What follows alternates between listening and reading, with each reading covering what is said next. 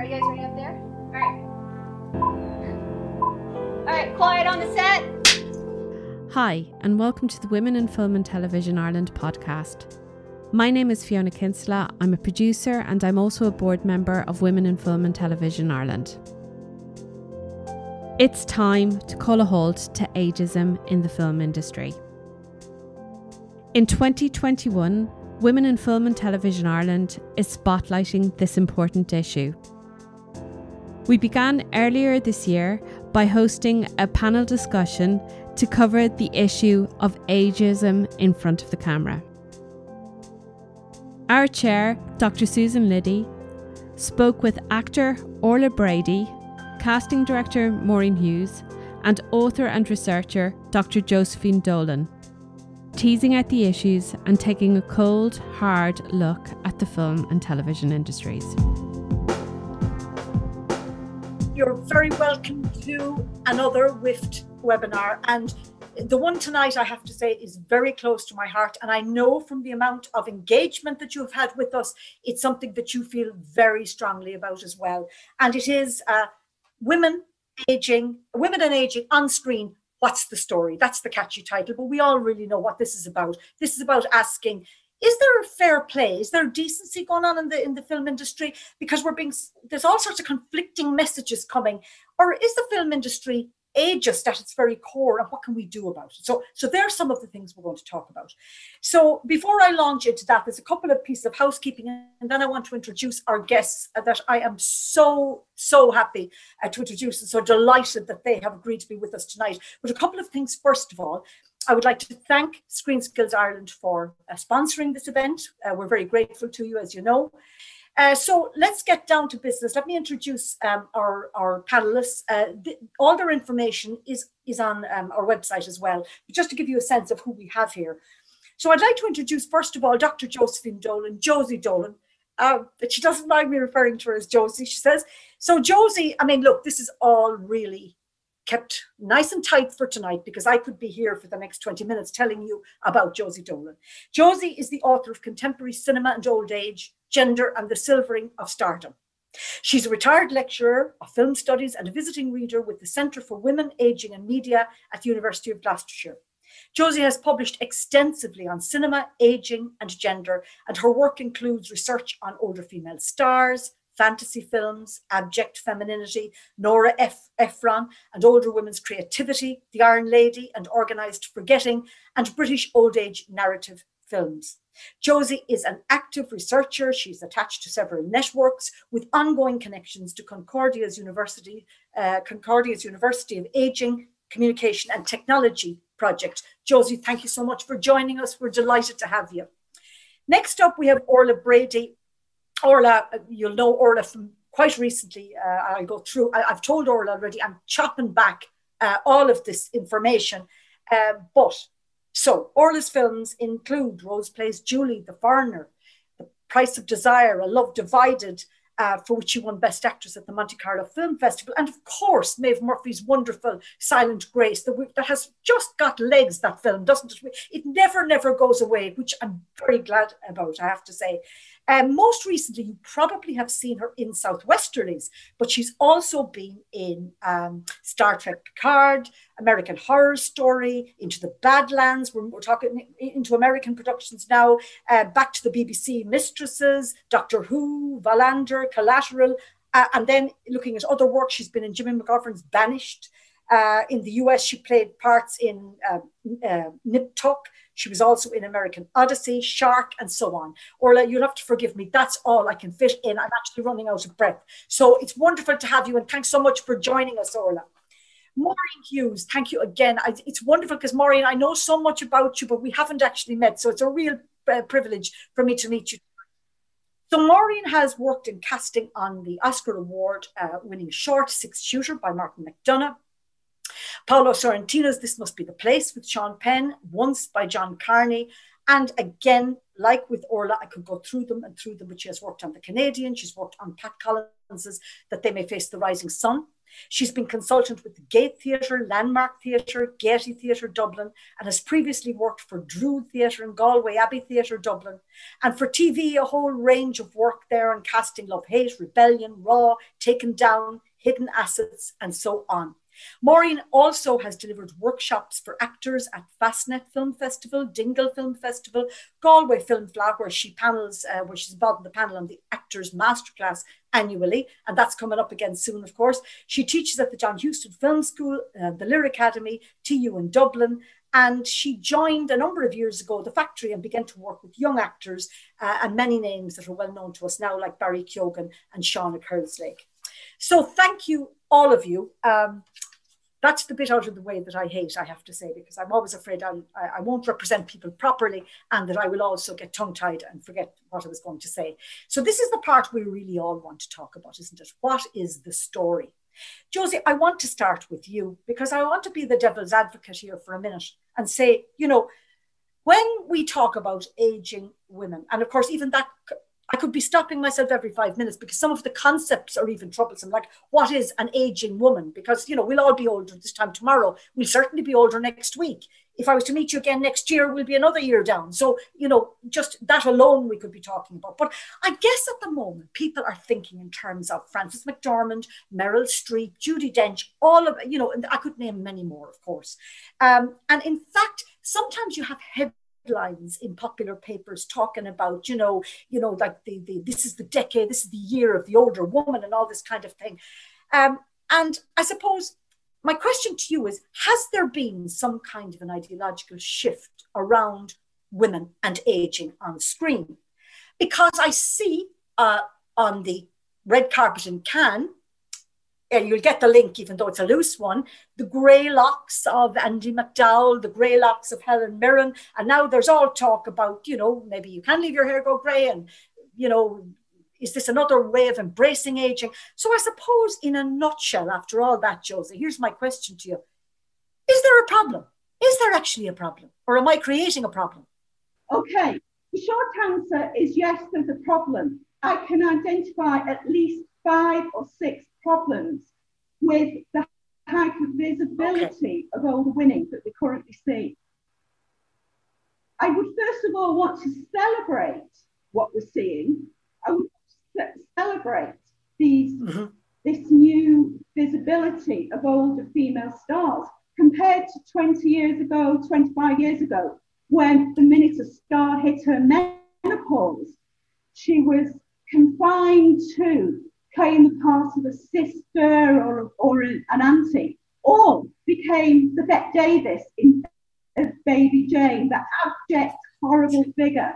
So to now see um, older stars with, with continuing careers, with interesting roles to play, yes, of course, it's a celebration. But those roles are incredibly limited the image of stardom is incredibly limited. It's contingent upon certain forms of rejuvenation or the whole idea of the graceful ager. It's contingent upon its whiteness. It's heteronormative. Where are all the lesbian women gone? Where are all the black women? What's happened to Whoopi Goldberg? Just to name one star. And that's just my knee jerk reaction. And I can see what's nodding heads. So I know I'm touching a nerve. Now I don't I don't want because I like to throw this out and let other people hear, hear what other people. But before I do that, let's just talk about the graceful ager for a moment. The do- that doyen of the, what we as older women are supposed to be, if you're not going down the rejuvenation route. It's the Judi Denches, the Diane Keatons, the Helen Mirrens, that beautiful presentation of self that is elegant and beautifully clothed and never a, a, a hair out of place. Ostensibly, there's no work gone on these women, but we all know that well, when we see them on screen, they've been airbrushed to the nth degree, they've been in makeup for hours, they've their hair done, they are costumed in ways that none of us, unless you're a very, very rich woman, can afford to be. And yet, this is presented to us as some kind of achievable norm. especially the Judi Dench look with those flowing blouses and baggy trousers that always looked as if you could go down the charity shop and buy it. But you can't, you try and dress like, like that and you look like a bag lady. So there's all sorts of issues around the presentation of the older woman that has no bearing on the lives of everyday women that you see down the shops. So I'm going to stop there and hand it back to everybody else because I could talk for the full section on this. Well, that's, uh, I'm, I'm, delighted to see you have lost none of your edge since I saw you last, Josie. I'm delighted to see that. Um, okay, there's a lot there, but okay, Orla, can I come to you and just, I, first of all, please feel free to respond to anything Josie has said. She, she touches on something that's quite interesting there because certainly, Josie, in work that I have done in the past as well, this idea up to even the late 90s, you were talking about images of decline invariably. You know, at certainly from the mid 60s on, you were talking about images of decline. And, and I hear what you're saying. Um, that you know on the one hand there's visibility and is that a celebratory thing but is it coming as a double-edged sword? Now what do you think orla? And orla can i draw your attention a small bit to let's say frances mcdormand who is the woman of the moment if you like because everybody is talking about how she's turned everything around and aging itself. And i just like your general um, your general response to josie and if you wanted to talk about frances mcdormand. Uh, sure um, I mean, I would agree with Josie that it is it is consider, considerably better than it was uh, 20 years ago. When, um, however, um, just because we elected a black president uh, mm. in America doesn't mean that racism was solved. And just because there are some women who stand out as having prominent roles in films. Remember, women are there, but they're usually the knitting in the corner part, I call it. I see them all the time. You get scripts all the time and you think, oh, yeah, there I am knitting in the corner, oh. because that's the kind of role you're offered. So it's, um, I think we mustn't be grateful.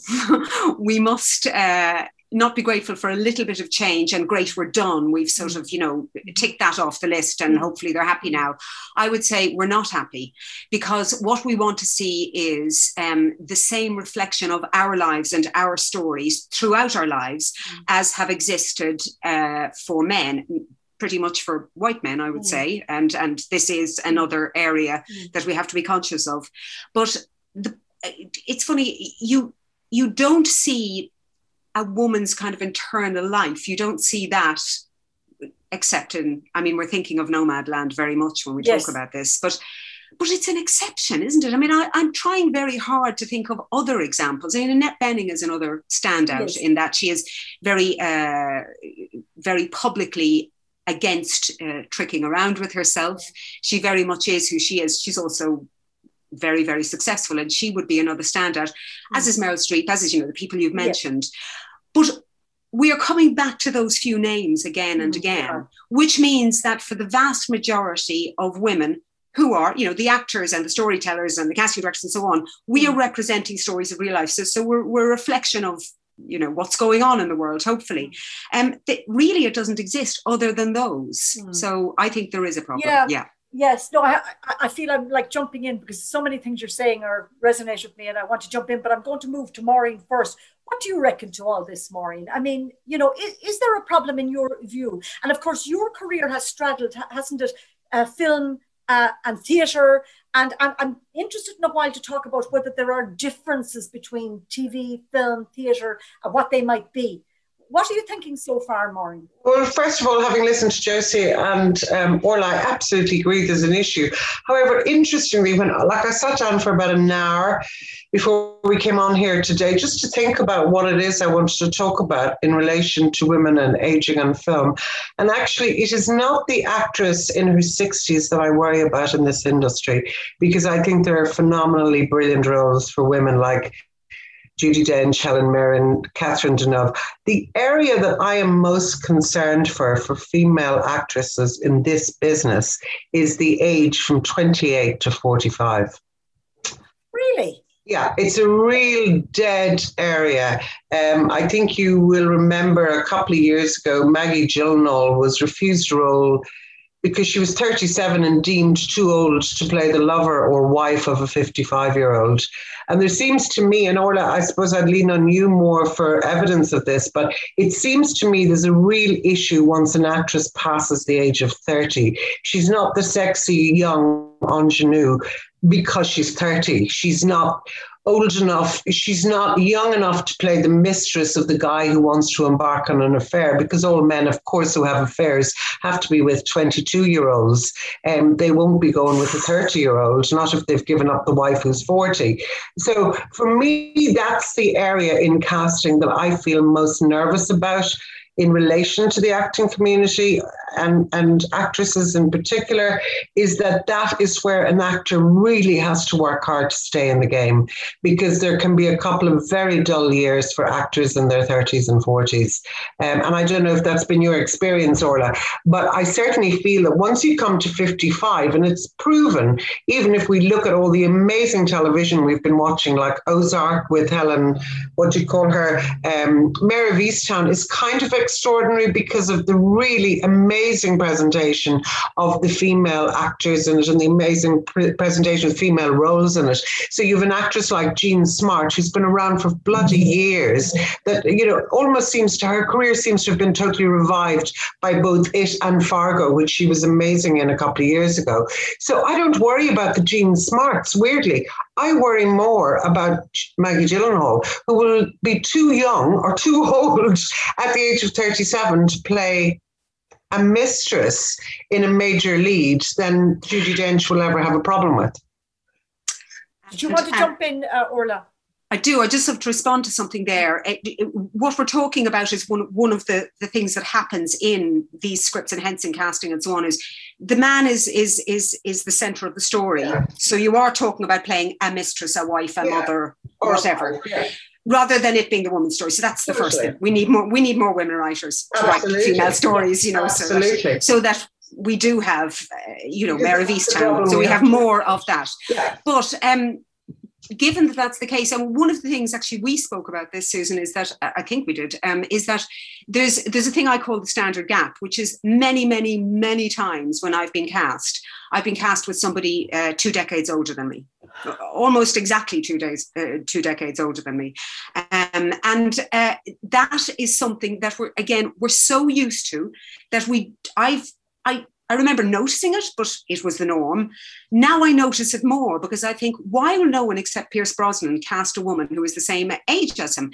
If you remember the Hoo Ha when he uh, did that remake of the Thomas, Thomas Crown affair and he cast Rene Russo, the world went nuts. It nearly melted down saying, Can you believe he's casted? I mean, Pierce is a great guy. That's exactly the kind of thing he would do. Um, but it was it was seen as so unusual that he could have chosen anybody and he chose an actress his own age. Um, and even down to films like because it's become a hobby of mine now. Anything I watch, I pretty much look up, you know, the the the, the kind of the pairing and what the ages are. And in Paddington Bear too, there's a decade difference because that's what the norm is. You do not see an actor and actress of the same age together. So um, while the stories are yeah. centered on men, yeah, there'll always be a kind of mm. a, a, younger actress to go with said um, man. So Josie, what are your thoughts on that?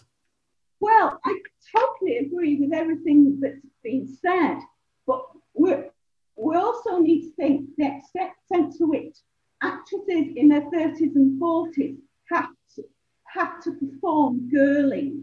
They have to be giggly and silly. I'm thinking Sex and City, that kind of particular form of um, a, a slight, not a mature woman, but uh, a, a woman who is cast as being in her 30s has to act like a teenager. So you get this strange dichotomy where the actress is cast 10, year, 10 years old, you know, older, but then has to act 20 years younger. You know, this strange mixing of ages that goes on within the casting and the performance of femininity on screen.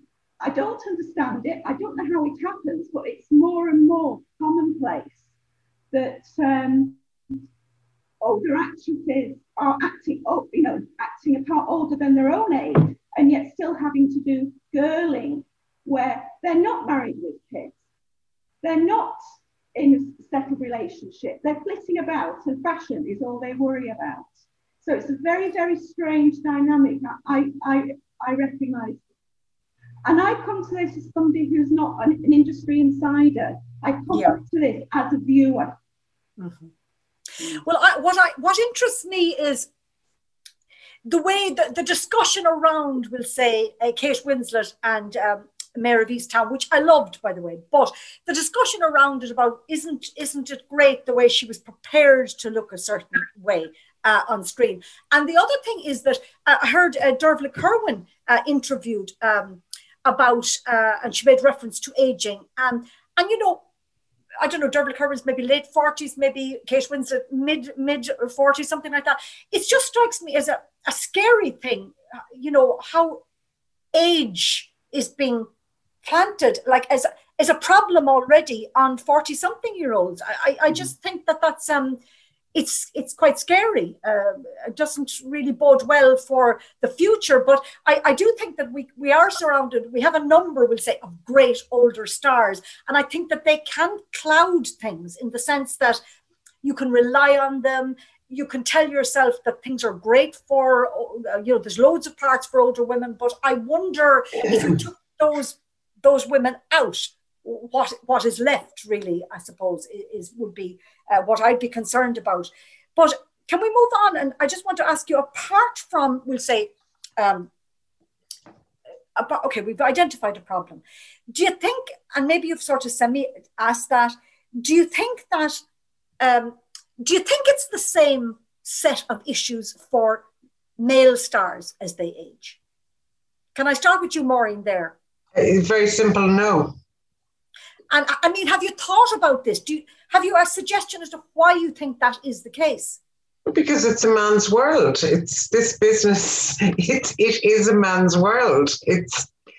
I recently had eh, cause to ring a friend of mine in Sydney because three of my friends have got transsexual children and they all want to be transsexual boys. And I rang him and I said, Why do they all want to be boys? Why are there no transsexual women? Why is the.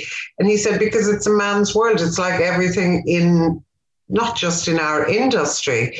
Um, no, it's not a problem for men. Men are deemed to be grow more handsome, silver fox.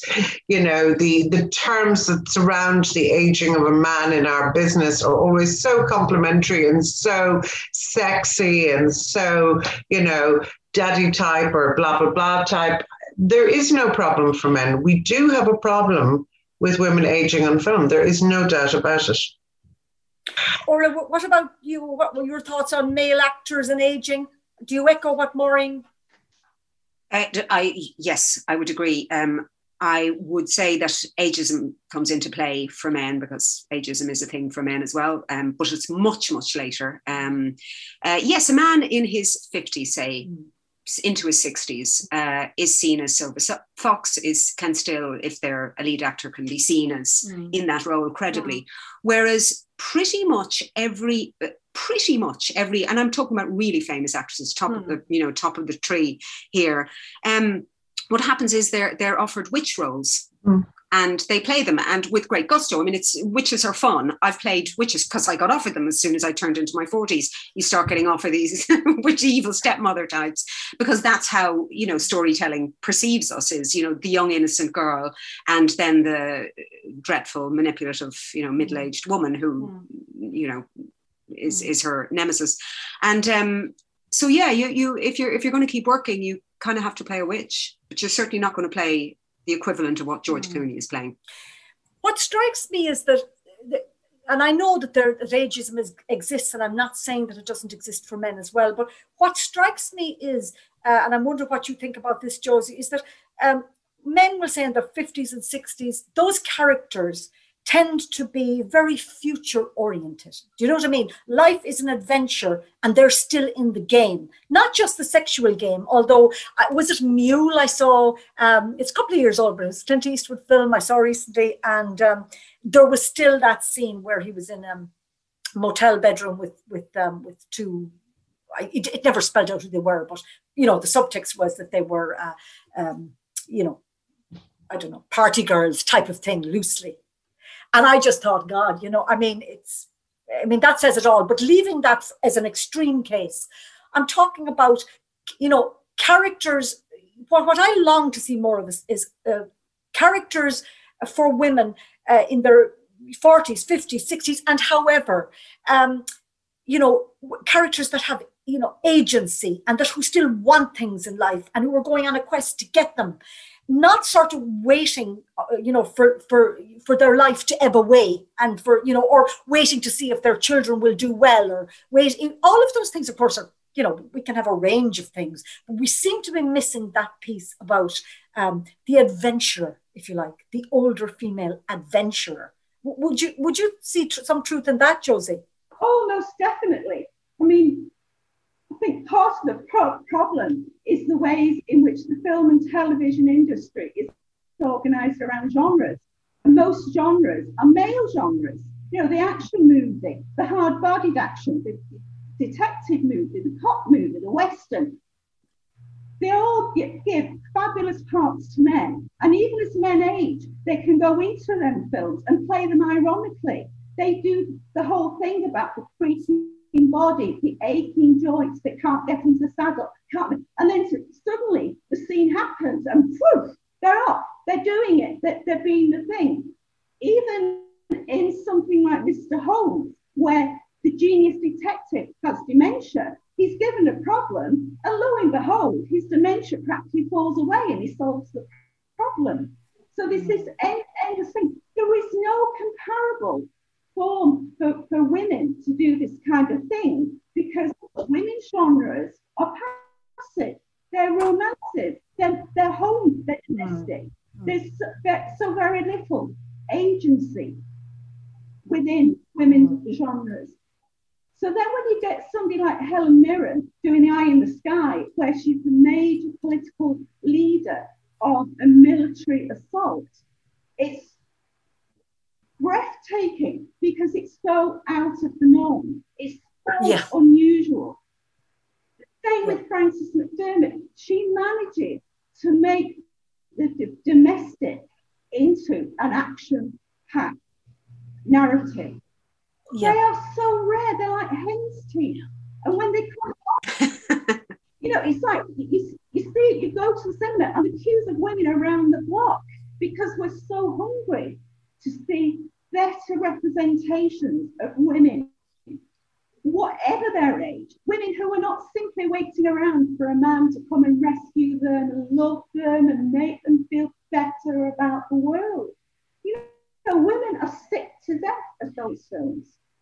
I don't know why we don't get them because, you know, they, you know, because they sell well know, the, the crowd. Yes, yes.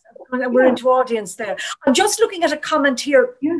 from Nuala O'Sullivan, the founder of the Women Over 50 Film Festival in the UK, Josie, and she's saying uh, Meryl Streep, the year after she turned 40, she received three offers to play witches in different movies. she saw the subtext pretty clearly. Uh, I quote, once women passed childbearing age, they could only be seen as grotesque on some level. Um, that, that's like that terminology is scary to me, but at the same time, it brings me uh, to something else, which is whatever the chances are of getting a part, a decent part um, in film now, particularly. Uh, but I don't know whether it's the same for TV, and maybe Orla will answer this in a minute. I think that once you're into the terrain of women over 50 being sexual and us seeing anything of, of that sexuality on screen, I think there there I understand this whole notion of the abject and the, the grotesque because you know it's usually hinted at uh, more than illustrated. Usually there's concealment of the older female body, and it really I don't think matters what great shape you're in. I don't think it's about you know in, to that extent what what really you look like or whether you're fit or whether whatever. I think there's just some something out there which is I don't know um, I don't know what it is. So you know what what do you think Orla of that? I mean, is that is that is there truth in that as far as you're concerned? my mind flies to um, Tina Fey and Amy Poehler, I believe, uh, Amy Schumer, I should say, and uh, that sketch called "The Last Fuckable Day." Has, has any is everyone aware of that? Um, and essentially it's they're, they're speaking a truth which is that they're you know celebrating an actress's last fuckable day because she's 39 about to be 40 so if if ageism which i believe is a central tenet of sexism and it is because it's it means everything is predicated on our value uh, being you know our value to the male gaze mm. so if the male gaze is no longer interested in yeah. us then of course we're less valuable if we accept that and we have been accepting it unfortunately we thought we had to for for for millennia probably and um so that's yes that's reflected on screen um I, I think it's it, it really worried me when I understood that we were all being offered witch parts. I mean, the first time I was offered a witch part, I thought, oh, excellent, great fun playing evil, you know, because it's fun. Yeah. Uh, you want to do it. It's not that yeah. it's not, you know, uh, valid as, as storytelling. Yeah. But when everyone, young when young actresses are rarely, uh, to my knowledge, offered witch parts. It's Angelina Jolie, it's Charlize Theron, it's Nicole Kidman, it's eh, etc. You know, Meryl Streep, as as referenced. Um, so yes, it, it must be because a woman is no longer seen as fuckable. Hence, she has to be the counter to that, which is mm. the jealous, destroying, mm. evil stepmother. Mm. Maureen, as a casting agent, maybe you would have something to say about this. Is it is it better on TV? Is it, in other words, is there a wider canvas that we have to oh, play with? Much better. In fact, we're looking at a leading actress here on my right hand side of one of the big dramas in RTÉ last year, the South Westerlies, which was quickly followed by another incredibly uh, female driven and female led drama called The Smother, which Dermot yep. Irwin yep. a host of amazing actresses did in yep. Claire. I've just recently finished a drama called Hidden Assets, where the lead is played by Angela Angeline Angeline Ball, who plays a police detective in a massive murder case, which where she takes her into Belgium and back into Shannon. Um, and if we look at BBC or, or English drama, God, some of the stuff we've seen there, um, like um, it's been incredible female-led dramas in Britain, and all of them completely gone out of my head. Actually, somebody just mentioned them there. I think uh, Catherine Marr may have mentioned some really good ones. Um, uh, with Sarah Lancashire, who's an amazing actress. There is an observance of really strong actresses in Britain, as there is now in Ireland as well, with things like the South Westerlies, which Orla led on, and yep. Mother, which Dervla has just led on and has gone to second series also. So, yeah, I think television is better. The Mare of Easttown has come through yep. the television network, and it is groundbreaking. I don't care what anyone says. What's going on in, in something like Mare of Easttown is groundbreaking. And it's not about Helen Um, and you know eh, uh, what do you call her Winslet, um, Kate Winslet, saying, "Oh, don't give me makeup and leave all my spare tires in." I think she's genuinely saying, "Stop the fucking nonsense. I don't care how I look. This is important for my character. So don't please take out that wrinkle on the left hand mm. side of my cheek and leave that spare tire in at the back of my jeans. I have it. I own it." So I do think television is way ahead of film at the moment. And yet I would also quote two extraordinary films that have come out of Ireland in the last year or two. One of them being Clare Dunne's film, which she wrote herself, I might add, a film called Herself, which is about a young woman who builds her own house because of the crisis in the housing industry. This film has already done incredible business, has been reviewed off the charts in Toronto, and is about to be um, premiered here in the next couple of months. And something like Rosie, uh, which I also found very moving, and it very much centered, while it could have centered on Moe Dunford, who's kind of our, our, you know, he's the Casanova of Irish film. He's so handsome, but it didn't. It's it featured an amazing performance by Sarah Greene. I, agree with you 100% and I adore Sarah Greene. But, but, but, but, Maureen, Sarah Greene is what? In her 30s? And do we have a problem with this? Because no, what I mean is we're here to talk about aging on the screen. So, I mean, you're you're you're citing really interesting and excellent examples, but of course, uh, you know, we're talking more. We're talking, you know, forties, fifties, sixties, and beyond. Okay, so the point we're probably making is we need to see better. We need to see scripts that are written for older actresses. Absolutely, you can only cast and produce and direct if you have the writers writing the roles. Okay, So I um, suppose in a way it would have been interesting to get a female writer to say, why are you guys not writing stories for older women? We're going to be doing a second we're going to be doing a second event later in the year looking at behind the camera. Yeah. yeah. To, Josie, you wanted to come in there. Uh, just add something into the discussion around television. I totally agree. That's where you see the fantastic stories of older women. But I, I, I want to pay tribute to soap operas.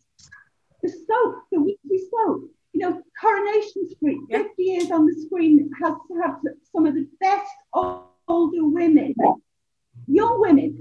We see characters age through the life course. They, you know, they grow old before our very eyes in real time. So I think they're amazing examples that are totally underestimated in our critical assessment of the space in which older women and older actresses get parts and where younger actresses are allowed to grow into their old age. I think they're amazing. Yeah. Yeah, no, I agree. Yeah. I do agree. Um, Orla, have you, uh, are, you, I presume you've got the same positive views about uh, TV, have you? Yes. Oh, of course. I mean, UK TV is is yes, is wonderful. a standout. Happy yes, Valley, etc. Yes. could go on forever. Um, absolutely. Yeah, I, I think it, it is in, in much better stead mm. than film because film has to. Uh, I suppose the, the the economics are different. yes, like. they are. Yeah. Um, and the audience is mm. different. Mm. It's predicated, I think, on a younger audience going public so they sort of try to appeal to that mm. whereas tv um, I mean, on UK TV, and this is a difference having worked there and Ireland and mm. here, is typically you're trying to look, you know, the the they want that want actresses and actors to look like people you'd know on. UK TV, whereas right. here one tends to be glammed up. I know this. I, I mean, I get you know, get made up beautifully. And you always think, oh, fantastic. But it's it's because TV is more aspirational here. So you do have a lot more gloss right, on the okay. TV here. I mean, again, that's that's changing, and the cables are doing things like Mare of Easttown or. Mm. My new personal favorite, which is Hacks. I don't think you have oh, it yeah, over there, but it's again yes, the great Jean Smart. Yeah. Oh my yes, God, it's yeah. wonderful. Yeah. Um, so it's changing, and and and of course, cable means there's just this huge diversification of um, just interest groups uh, and audiences for things that are more left field. Mm, so you don't have as much. I don't think, I think you have a breakup of that kind of thing that really was dominant in the 90s. You know, the, the friends in their beautiful apartment with their swingy, shiny hair, mm. um, you know, and the eternal lawyer and cop shows where everybody, you know, just has lip gloss on. Yeah. I think that's changing. Yeah. Long may yeah. that live. I also think French cinema has been yes. out in front. Um, for the older actress and the older woman. I mean, I just noticed that in Cannes yesterday, Emmanuelle Bercot has just launched a film called something like Peaceful, I think it's called, with Catherine Deneuve. And uh, she, it's her second film to work with an older actress. I do think French cinema has always been out at the forefront of working and being excited by the experience of older women, both sexually and intellectually. Um, they're not afraid. In fact, they seem to kind of weirdly want more and more of that. It's it, they've got a really really interesting appetite for that. So it is interesting looking to France and seeing what's going on there, which is not going on here, obviously, or indeed in America. Two comments well, here, folks, uh, from uh, from uh, one panelist says Granny O'Grimm's Sleeping Beauty short animation by Brown Bag sums it up nicely, nominated for Academy Award. I saw that and it is wonderful. And uh, Andy McCaffrey Burns says, Hey everyone, I'm acting 12 years and now I'm writing, producing, developing, and acting in my own films. We need to nurture female writers uh, because that's where it starts from. Um, and she, she's saying compared to male directors and you know female. I think the point that you're making, Andy, is that you know female writers and male writers and directors. I mean, they are worlds apart at the moment. I'm only 42 and just starting. I mean, I think we can't underestimate that. And you made the point, Maureen. Um, that you know the more women you have creating uh, uh, writing these parts the better it will be but let me throw this out out to you and see what you think i wonder in one way is that a little naive? There's a lot of truth in it, yes, but I wonder is it a little naive? Because during uh, my research, going back a couple of years ago, I was meeting writers who were pitching ideas uh, and they were including in it women, like I say, 45, 54, and were being advised by executives, development executives, and so on, to make that a younger age and to, to alter. So I wonder, in a way, with the best will in the world, are we underestimating the extent to which ageism is sort of has crept into the whole industry and that people perhaps who are um, you know creating a, a, different television or film projects are themselves um, influenced by perceptions of youth of youth equals better better box office you know more desirable product. Uh, what would you think josie?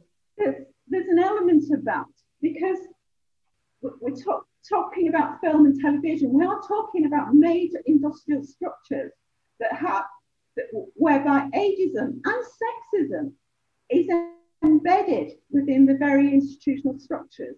So for somebody trying to make their way in that world, even if they want to kick against it, to make people have to make livings and are held hostage to that world you know, I think anybody trying to make a living as a writer, a director of film or television is uh, that kicks against the mainstream is really on a hiding to nothing. You know, while we've been talking, I've been thinking about Gurinder Chadha and the films that she's made as an independent filmmaker. Mm. Always amazing films, always very low budget, but they never get the circulation or the publicity that they yeah. deserve. I mean, some of her um, characters of older women, they're to be treasured. But whoever's heard about them, you know, 10 years on, 20 years on, her yeah. success, strangely enough, is about Bruce Springsteen, you know. and, it, and that sort of sums it all. The difficulty of breaking those institutional barriers to change. Mm. I know what all more you think about that when you work in, in the industry, what it feels like to batter against that wall. Do you feel that there is a, a wall, a kind of a wall there, or not, Maureen? I don't know that I'd describe it as a wall.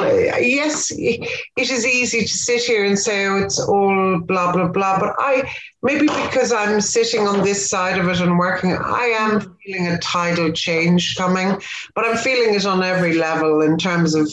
Um, in terms of ethnic casting and, and, and the whole politics of sex and gender, uh, like there, we are being, I am being re-educated at such a fast pace as a casting director these days, uh, in terms of all of the things we need to change and make better in our industry. It's phenomenal. I sometimes feel like I'm slightly overwhelmed by it, and I'm terrified I don't use the right language, and because there is there is a tidal change happening. That I do know, and um, I just noticed that Gráinne Humphreys just messaged there to say that she was adding other names, I think, to, to my discussion about the French, like Juliette Binoche. Yes, I was just trying to catch up there. Yes. Uh, you know, um, I think the French are absolutely leading the, the charge here. It is up to us to look at the way they work and, and celebrate the way they work. And of course, it would be incredibly helpful if instead of a Paolo Sorrentino movie about like, something like La Gran Bellezza won the Oscar, if something something like Emmanuel Bear or Emmanuelle Bercot's film with Catherine Deneuve was up for an Oscar because we just need a we just need to push in that direction, but we need to support these films. We need to. Um, yes. It's up to us in a way, you know. We've to kind of push it. Hmm. There's an interesting comment here too. Great insights on soap uh, makes me yeah. think they're a bit like comedies, not taken seriously. Um, and you know the company, the, the suggestion is that film criticism does have a part to play. And a good point, interesting that a film like Mamma Mia, which apparently one in four people in the UK own a DVD copy of, um, but it's seen as fluffy or certainly you know, a lot of these films that are popular can be dismissed. I bought um, Mamma Mia for the soundtrack. ABBA always wins. yes, yes. But I suppose the serious question is, you know, do the male critics take uh, take films like that seriously? Um, and I suppose that that leads kind of into another question too. Um, you know, films that are literally uh, made a seeming, if you like, to capture the so-called grey pound. And they would be, you know, a range of older male stars, sometimes female stars to get, you know, and uh, am I being a bit cynical? But it seems to me that that's not quite what I'm looking for. You know, I'm looking for an incorporation of, um, uh, you, you know, actors, male and female of all ages, uh, telling authentic stories. Um, and sometimes when when you see the films come out, it seems that they're um, maybe maybe I am being cynical, but it seems to me that they might be being a little cynical in the sense that oh, there's a demand for this because you know the older people want to go to and see something. Uh, Josie, have you any thoughts about about if you like those kinds of films? Do you know what I mean? They're not principled. They make me furious. I, I feel patronised. I feel demeaned. I feel conned because it's so lazy. It's so lazy. I mean, it does seem lazy. They go to the the, the nearest genre, the heist movie, the, the, well, the romantic comedy again. Write the most feeble script with undeveloped characters and think, oh, that's good enough for older people. They'll go and see it because mm. because the best exotic marigold hotel was successful and we need more like that. But and, and you know that's a, a relevant, it's a very troubling film in all sorts of ways. And none of these great, great pound movies have got um, the depth even of something like the best exotic marigold hotel. it just infuriates me. So much talent, so much writing talent, there's so, so much acting talent, and they're just wasting it because they're too lazy. Mm. I'm sorry. Don't ever apologize for your rage, Josie. No. um, Orla, what do you think? Do you do you know the kinds of films we're talking about? I do, and I would agree wholeheartedly with Josie. Um, they do feel patronising. Uh, one of the things to, to, go back to a point Maureen made earlier mm. um, about how the French uh, have have many many you know, older women in films and are interested in them as protagonists. Um, one of the reasons I think someone out there may know more than me on this is that the French don't think that you become unsexual mm. at the draw at the at the at 40 or yeah. whatever you know 45 30 whatever mm. they've decided um, so one of the things i see even in films that attempt to be serious there was a film a few years ago with i think tom courtenay and um, oh gosh anyway they showed a sex scene between two older people and it was very gentle and tentative and sweet and I thought they've been married for years. Why would they mm. suddenly be all shy. a little bit kind of shy with mm. each other? And it's all mm. a little bit too tasteful. Mm. And and then I thought, oh, it's that it's that yuck factor that people think, well, we don't really want to see any overt sexuality between two people of age. And and again, I've noticed, and many people I know have noticed that at you know at the drop of forty, suddenly the characters that you're sent to read are frequently very repressed, overtly so in the script. So one of them, I, I remember the description was her lips pressed together and she smooths her skirt nervously. This is the mention, the mere mention of sex, because of course she's a mother, and of course you, you at, at forty you you stop being the bowsy that you were when you were younger, and you suddenly become this repressed being. Now again, it's not that it doesn't exist, and sometimes mm-hmm. it's pertinent to a story in the same way that you can be you know a, a black male criminal and yes. sometimes that needs to be in the story but if that's all you're being offered we shouldn't be playing that we shouldn't be perpetuating that because if that's all that's being written mm. for hmm. us then mm. what the heck yeah what about that the yuck factor um, uh, if, if i may quote orla there uh, maureen do you recognize that as a truth yes yeah and, and is that i suppose the question is i think again it's it's yeah it's not even about our industry it's about it's about the human it's a human response. If you if, if you go to any young male of 30 he doesn't want to see a 65 year old woman and man having sex. It's just it's it's too out there. It is too as orla said yuck. It's and, and that's not just part of our industry and something we have to deal with. That has to do with the human condition I suspect. but but maybe those films aren't for that 30 year old we want to see it, but maybe not the 30 year old. Yeah, yeah, but they're not making them for us, they're making them for the 30 year old. The issue. But, but, yes. but is that yes. true? Who is that still true? Because I know this debate has raged for years, hasn't it? The audience. Yeah. Initially, we were told that um, cinema was for young men. Uh, and there was a kind of an, an, age group thing given this these that this is the age group of young men that go to the cinema and then that has been revisited over the years and um, you know, n- not always supported. I wonder, are we still thinking about that audience when we should be thinking of audiences, uh, audiences for different kinds of films? Josie, what do you think of that? Well, I think we, we need to start thinking about um, exhibition platforms, what, whether it's in the cinema or streamed somewhere, because what is comfortable to watch in a cinema yeah. is very, very different from when you're sitting at home on your own or you're sitting with your grandchildren at home, which I often do, you know, and have, have a few excruciating mo- moments where, oh, there's a sex scene. I wasn't expecting that. And I'm sitting with my 11 year old grandson, and we're both of us cringing. So I think there are those those those those issues there. But the film industry does not seem to nuance its distribution in terms of who goes where. The, the, the, fastest growing audience for cinemas, certainly in the UK, is the grey audience. You know, we go, it's what we do, we've got time to go, and we can actually afford it, where young people can't, because going to the cinema is expensive. But downloading and watching online is not, especially when 20 of you can sit round and watch it together for the, the price of one download. So those kinds of economics are really shaping the ways in which films are viewed. But the film industry certainly doesn't seem to be nuancing its production. It still does most of its audience research with young men, mm. 18 to 25. They know that women will go and watch male genre films, but men will not go and watch women films. So they don't make them. You know, so it's this self perpetuating cycle whenever we're looking at the mainstream.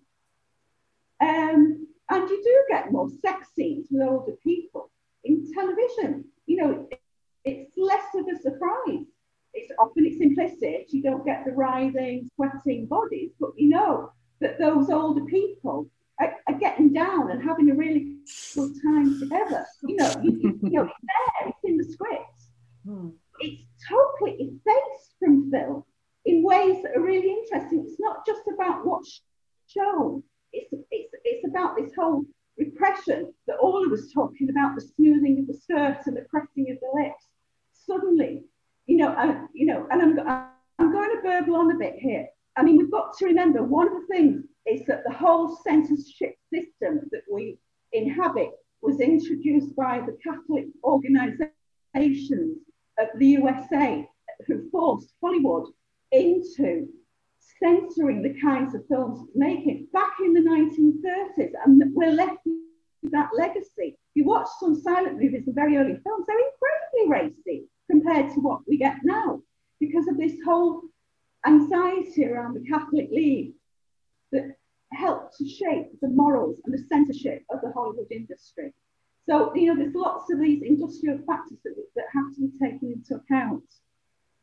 So, I suppose if we were to say, okay, we're, we're here tonight talking about this, as I say, I know that it's something that exercises our members to a very great extent.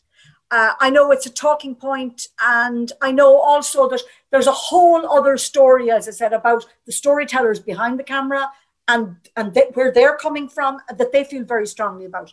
But I suppose we're back to: is it too big a thing for us to fix as individuals? Or like, can we do anything to dismantle this?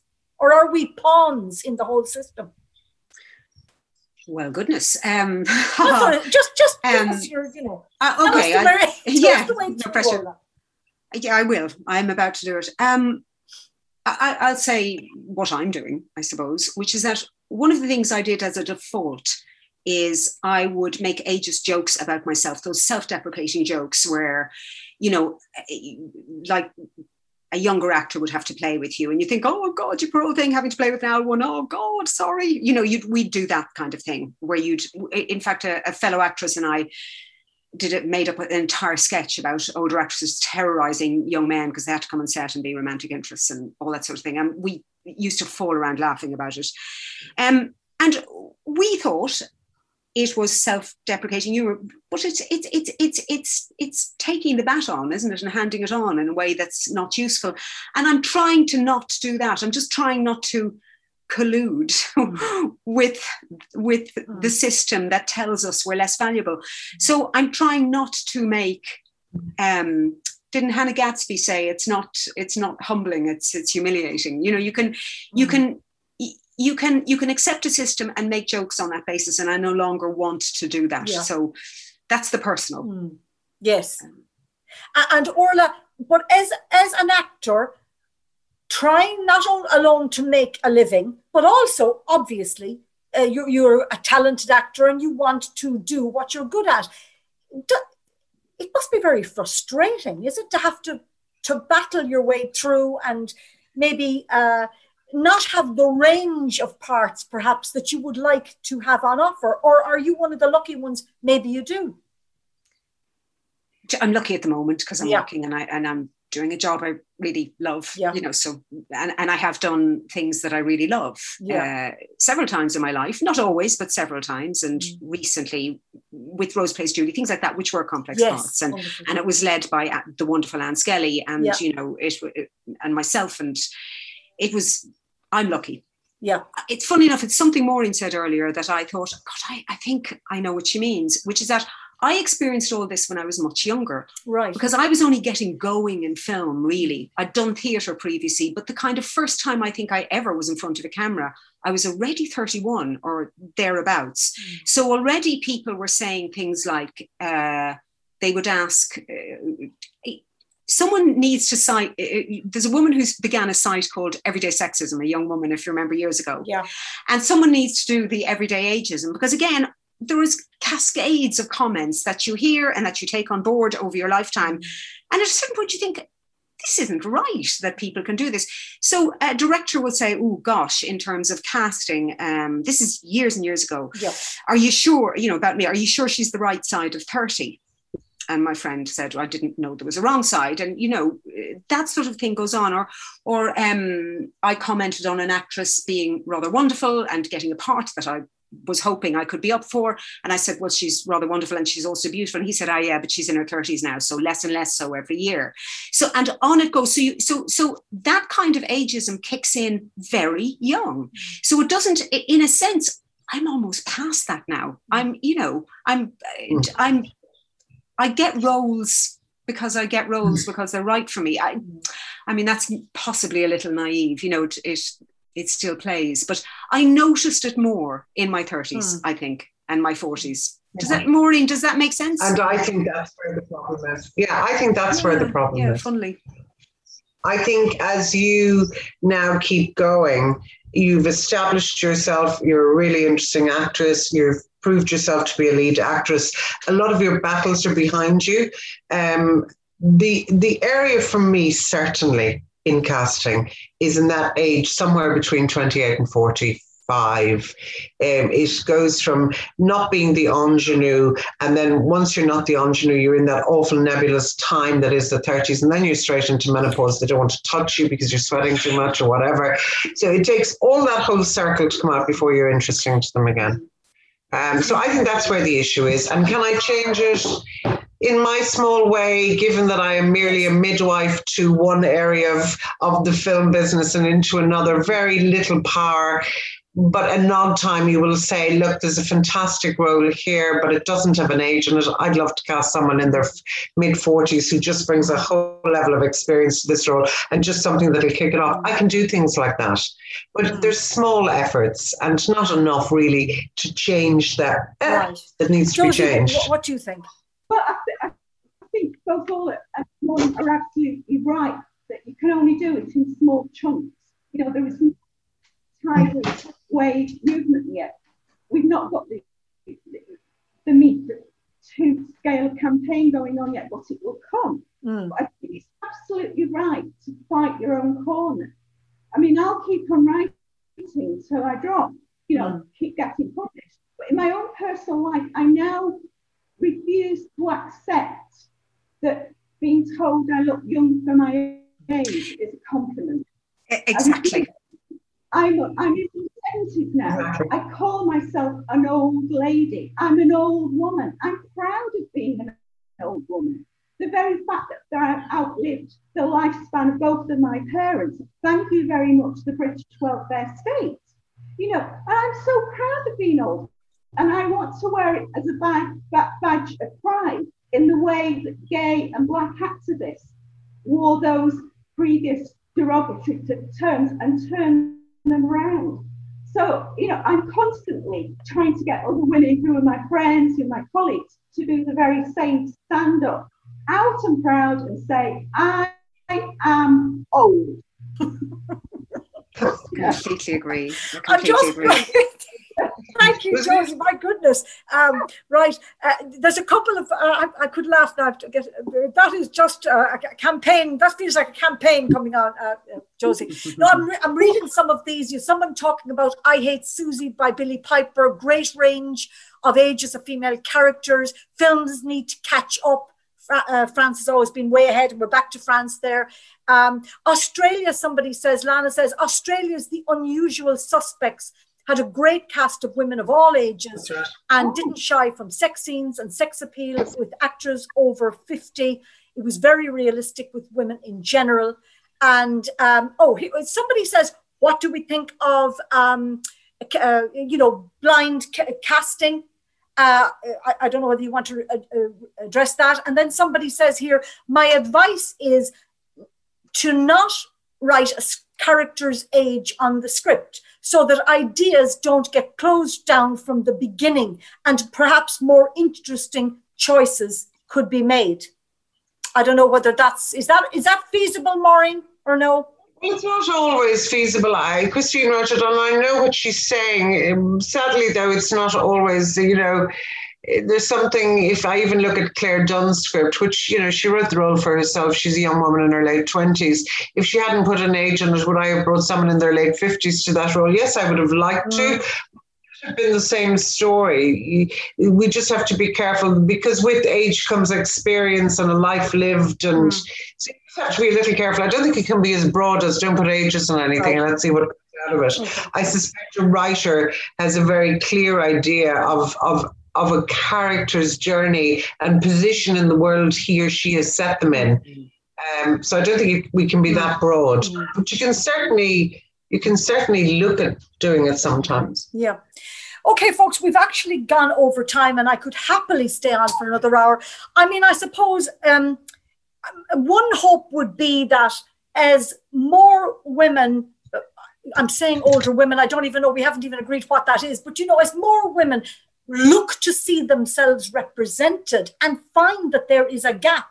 Perhaps that that perhaps voices will be raised and say where are these women? The other thing is we haven't and, and, and these points were, were, were made by you i think josie earlier on. You know we are talking about where are the black women? Where are you know there are there's an, there's layers and layers of invisibility. But the other thing is that when we talk about diversity of course you know eh, to me age is part of diversity as well. And it just mm. needs to, we need to, rem- to remind ourselves of that, that it is worth talking about.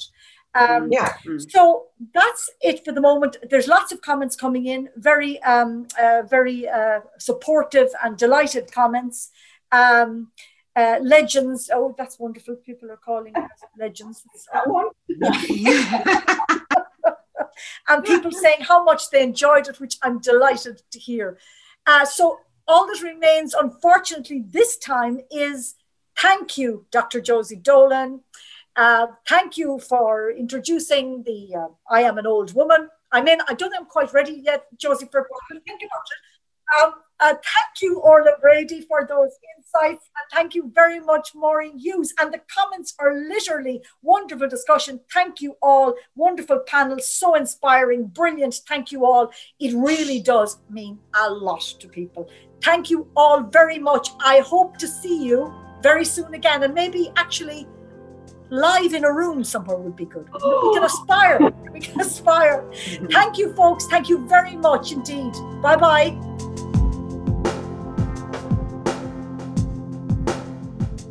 Support women in film and TV Ireland and find out more about the work we do, log on to wft.ie. Also, filmmakers, the deadline for our short film showcase is Friday, 17th of September at 5 pm. Log on to our site to find out how you could submit your film and be in with a chance of winning some very special prizes.